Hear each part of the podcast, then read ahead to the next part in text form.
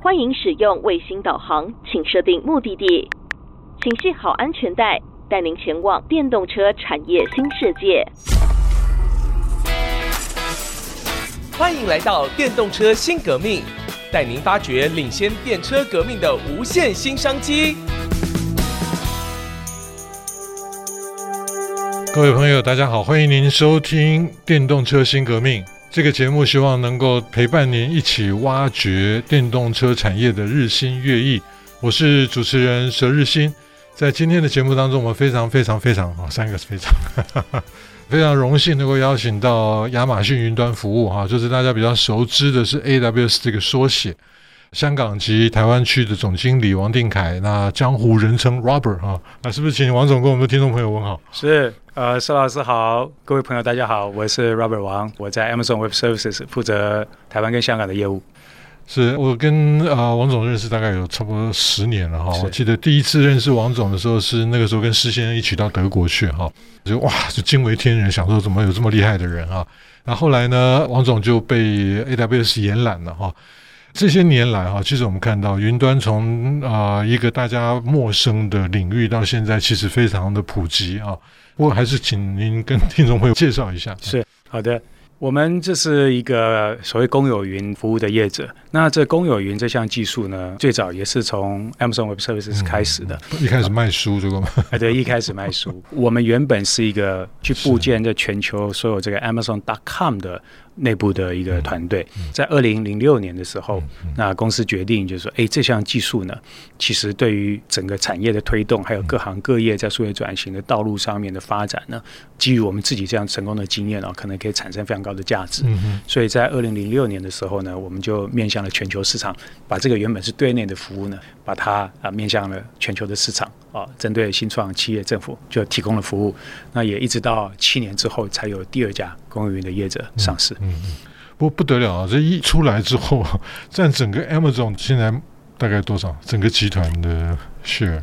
我们的本来只是一个对内的一个小小的服务的单位嘛，是是是，那结果哎做做做独立出来之后，占整个集团非常恐怖的这这个百分比啊。对，呃，我们其实整个亚马逊的营收，我们还是一家公司，然后在营运上面还是一家公司。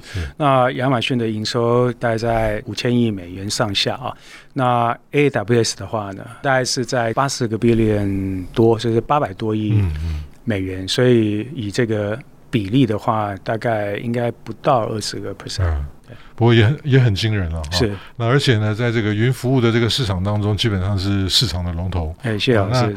呃，都不敢讲到底 market share 有多少。是是啊，其实这个有公开的数字了哦。那我们在台湾也好，在全球市场也好，目前都还是一个市场份额的领先者。那当然，这个数字在各超过一半，呃，在全球各地的一个市场的数字就起起伏伏不太一样。是是是，我们在这个行销的研究当中哈，就是说，如果在同一个市场里面的竞争者，如果你 take forty percent。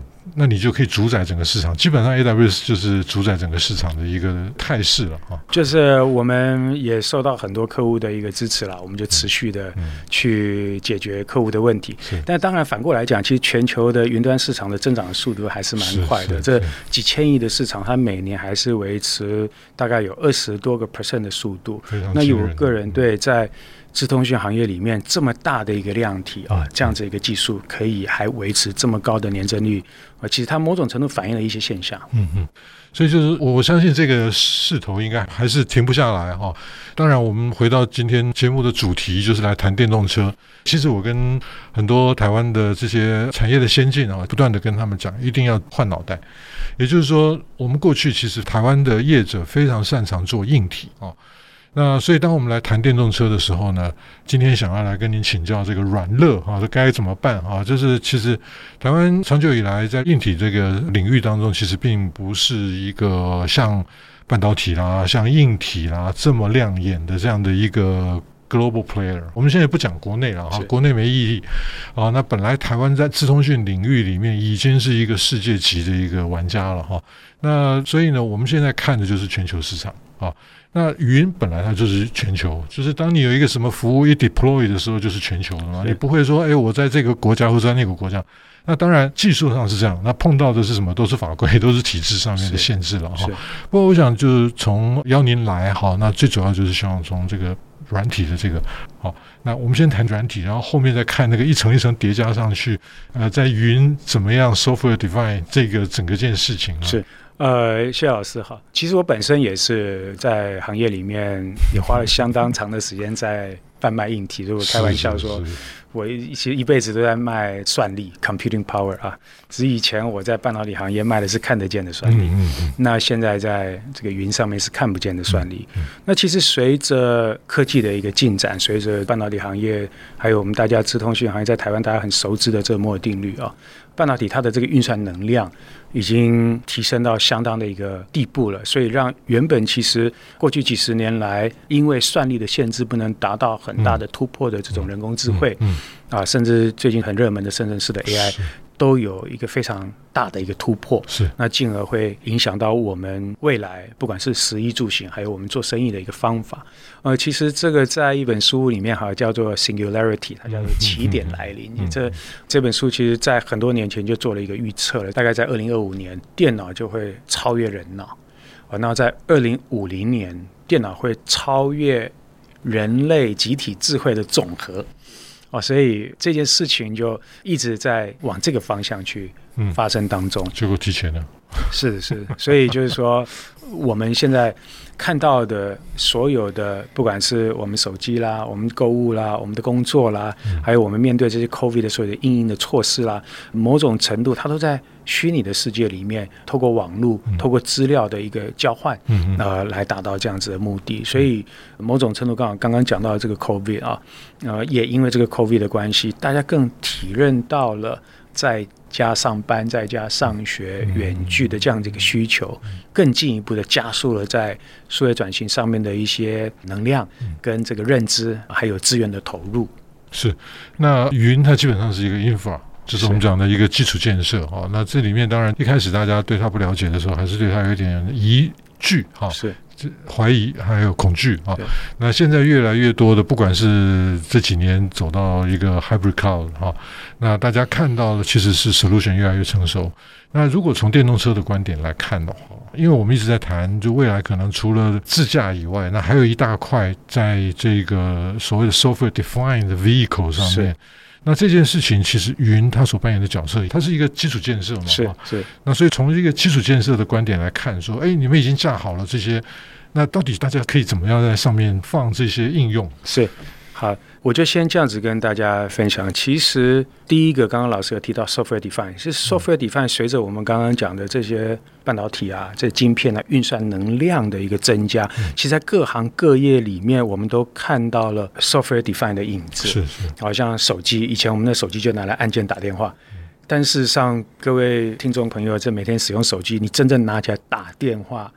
真正使用它最原始功能的一个机会是非常非常低的。我现在可能好几天才接一通电话。那那你刚刚讲的这些讯息的交换啊，我们传图片啊，跟同事沟通啊，跟客户沟通啊，我上网买东西啊，其实都是因为 software defined 的一个功能，让手机变成了更加更加的智慧化。所以我们在所有的这些智慧解决方案里面，也都是因为这样子。那 software defined 也打破了，像如果有一些在我知道。啊，IC 之音有很多都是我们同行啊，都是资通讯业者，在整个通讯行业里面，就原本非常多的 proprietary 的 equipment 啊也好，pattern 啊，technology 啊，solution 啊，也都很大量的被这个 software defined 的这个技术去给取代掉。那在车子里面。也是一样，呃，过去或许车子从最原始它开始被发展的时候，它是一个 mechanical 的部件，好，那到现在的这几年，我们就不要讲未来哦，就算是燃油引擎哈，呃，它里面的 electronic 的这些 components 啊，sensor 也好啊，功能也好。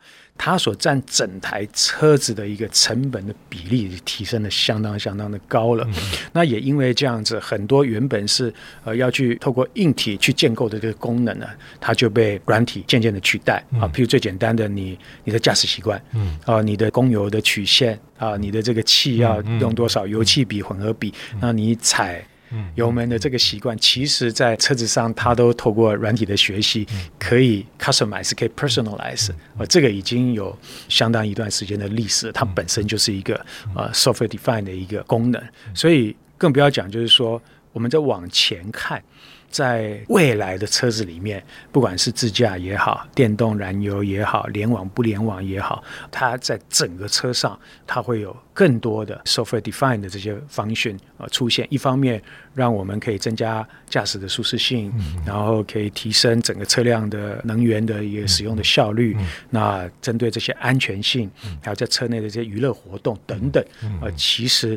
都慢慢的跟我们刚刚讲的这个 software define 在手机上面的功能呢，越来越接近了。所以我想业界有人开玩笑，就是未来车子是一台大台一点的手机啊，是吧？所以很多的功能就可以透过这种联网的方式去更新。嗯嗯，所以联网这件事情呢，其实是非常关键的啊，就是刚刚提到，就是。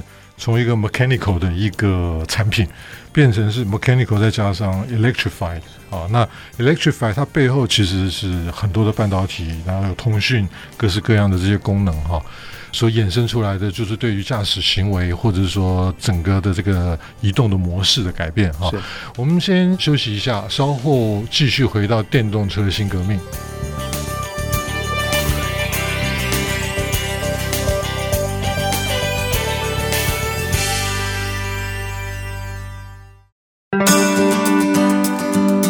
各位听众朋友，欢迎回到电动车新革命，我是主持人佘日新。今天我们非常荣幸能够邀请到 AWS 香港暨台湾区的总经理王定凯王总来到我们的节目当中。各位朋友，大家好，我是 Robert 王。刚刚在上半段的末了呢，我们谈到了一些行为面的哈，就是软体之所以会迷人，就是。它会有蛮多 simulation 的可能，也就是说，它不单纯只是一个机械装置在那边。那当然，就有很多人会觉得说，像我已经很多年没开手排车了哈。那很多人一开始自排车出来的时候，大家会觉得说，那开车还有什么乐趣哈？那如果将来 software defined 的车子的话，那真的是更没乐趣了哈。那当然就可能就必须要加上 IVI 的那些东西，然后弄很多的 entertainment，因为你根本没事干了哈。对，老师其实 这个观察也是一语道破哈。美国其实它道路交通安全的这个管理署啊，它针对未来的车子在监理上面。它已经放宽了，而且这个已经有一段时间了哈，可能有一年左右的时间了。就是未来的车子可以不用有方向盘跟刹车，嗯嗯嗯，呃，这个其实在很多的国家的监理单位是匪夷所思的。就车子可以不用方向盘跟刹车，那它就是基本上你就人就不用碰了，你想碰都没有东西。因为驾驶行为已经被云里面的 AI 取代了。是呃，这里面当然它可能有一些 local 的 computing，它有一些 cloud，他们彼此要去做一些协作嘛。但是重点就是说，其实这一点。也给我们科技的发展啊，监理单位做了一个很好的提醒。因为有的时候是法规会限制了你的想象力跟技术的进展。所以反过来讲，当全球有开始有这个法规的时候，也值得我们的政府去理解说：哇，人家怎么敢定这个法规啊？那也就是因为这样子，他把这个 bottleneck 打开了，你业者有非常大的想象空间，不受任何的限制的去开发可能的这些创新技术跟应用。嗯。是我刚刚中间休息的时候，我跟王总在开玩笑啊，我说可能第一个被淘汰的就是家训班了。以后哈，就是你要考驾照根本不用考了。为什么？你只要 download 某一个很呃，他也可能不是一个人，他可能是一个 collective 的一个驾驶行为。那我就是修正到一个最安全的一个。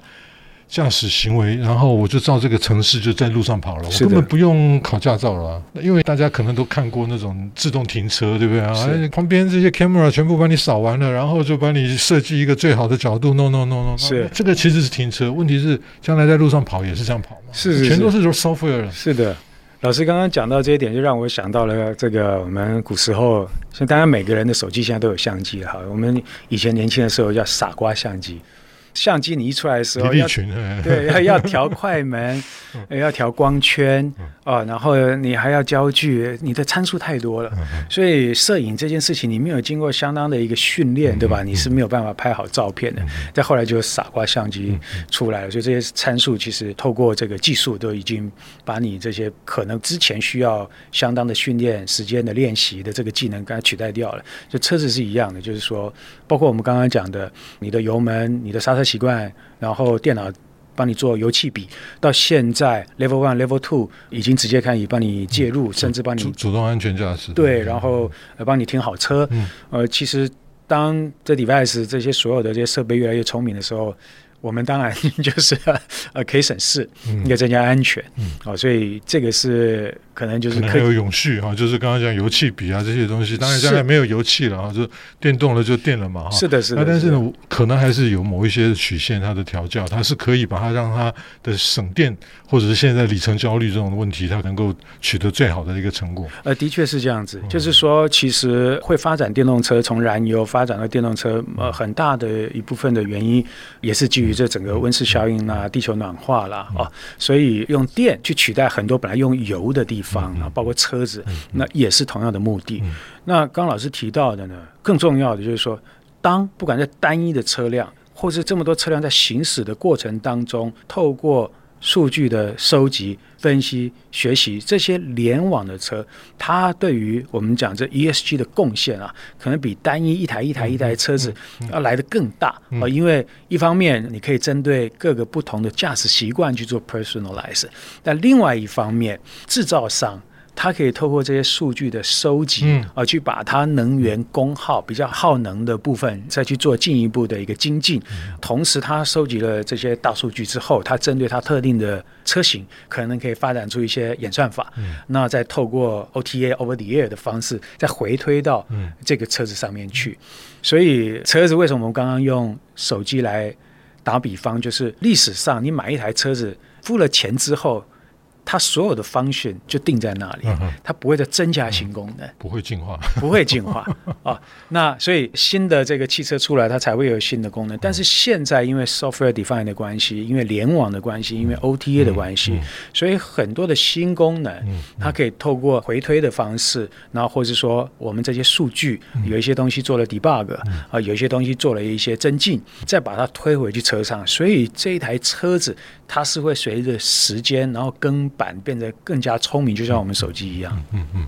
所以，如果我们讲电动车，现在讲四大领域嘛，哈，C A S E 嘛，Autonomous 跟 Electrified，这个是现在大家琢磨比较多的。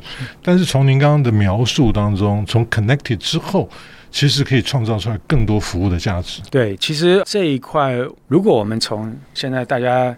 讲的很热门的这种四 G 到五 G 啊，AIoT 这样子概念来看的话，车子一方面是手机，其实车子也是一部很大的一个 IoT，嗯嗯，它是这个 Internet of Things 其中的呃这个一部分。所以，首先就是说，我透过联网可以产生更高的价值。嗯，啊，不管是我们大家现在很习惯的找加油站啦，找好吃的餐厅啦，这已经是我们的这个 use case。我们日常生活就在这样用，更何况你开着车子到处要去一个陌生的地方找景点，所以这个 connectivity 带来的这样子一个效益，从娱乐，从车子本身这种移动性的这种功能，就有一个相当大的一个展现。那同时，车子在驾驶的过程当中，也因为这个 connectivity 可以。得到更多的安全的一个保障，譬如说，你可能在远端你看不见的地方，它发生什么样的事故啊？它可以做预先的通知。有一个广告，就是一个法家湾，是。那你其实你从物理的角度你看不到那个，可是它从三 D 的，是啊，四 D 了哈，因为有时间，所以算进去，它直接就把你踩刹车了。是啊，是啊，因为它转过去之后就有一个事故现场。对。然后也包括就是说，刚刚我们讲的 ESG，你要去的地方有些地方会塞车，它可能就因为临时发生的交通状况也好，大家忽然涌塞到道路上面，造成这个塞车的现象也好，它都可以提前的告诉你。所以这个 connectivity 车子未来啊，不联网就好像现在你拿一个。非智慧型手机一样，很多人可能就没有办法过日子，所以这个联网的功能这是相当的一个重要。所以呃，虽然大家现在在讲这些 electrify 啊，那这个电动取代掉这个燃油，它可以针对这种近零碳排的呃问题得到很大的解决，但是其他的几个因素 connectivity，呃，我觉得是大家所需要关切的一个重要的项目之一啊。那还有其他的这个 element，像 autonomous 啊，autonomous。第二个，大家可能觉得就是我我不一定要自驾，我不喜欢自驾，我不喜欢自驾。而其实这是你可以选择的了哈。那就像老师刚刚讲，这是一个主动的、安全的、防护的功能。所以当然它表现到极致的时候，有些人根本就在车上睡觉，然后让他自己一直开，这是有相当的风险的哈。因为呃，整个车子的技术啊、呃、还没有进展到这个，maybe 未来 level three、level four、level five 可以持续的去演进，但是。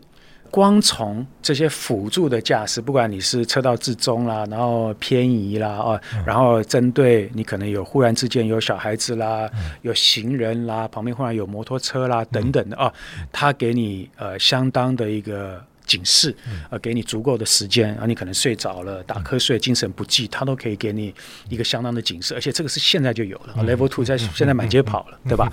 所以这些功能都是除了就是说，好像你真正中我们中文字面上、英文字面上叫 autonomous driving 之外，它可能在字面上没办法看出来，就是这些主动的这安全配备，那减少我们在马路上的伤亡，不管是自己受伤还是别人受伤。所以这个 autonomous 是 active autonomous。是。好，今天的节目先进行到这边。我们非常感谢 AWS 香港暨台湾总经理王定凯王总来到我们的节目当中，谢谢，谢谢石老师，我是佘日新，我们下次见。本节目由 DigiTimes 电子时报与 IC 之音联合制播。